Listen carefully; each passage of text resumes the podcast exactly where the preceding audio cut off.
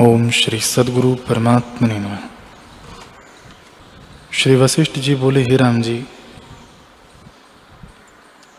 गुरु और शास्त्र भी जो आत्मा को चैतन्य और अनात्मा को जड़ कहते हैं, वह भी बोध के निमित्त कहते हैं और दृष्टांत युक्ति से दृश्य की आत्म स्वरूप में स्थिति कराते हैं।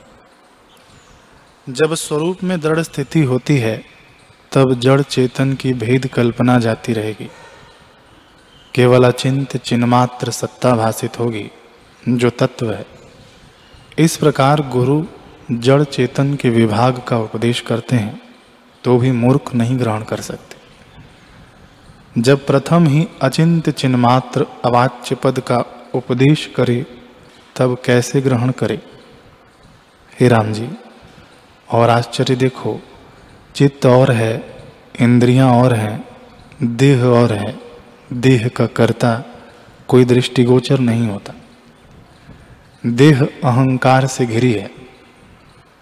यह जीव ऐसा मूर्ख है कि देह को अपना रूप जानता है और दुख पाता है। पर जो विचारवान पुरुष आत्मपद में स्थित हुए हैं, उन महानुभावों को कोई क्रिया दुख बंधन में नहीं डाल सकती। जैसे मंत्र जानने वाले को सर्प दुख नहीं दे सकता, वैसे ही ज्ञानवान को कर्म बंधन नहीं करते।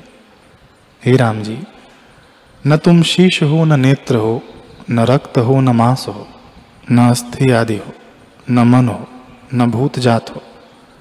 तुम चित्त से रहित चैतन्य केवल चिन्मात्र साक्षी रूप हो। इसलिए शरीर की ममता त्याग कर नित्य शुद्ध और सर्वगत आत्मस्वरूप में स्थित हो रहा। हो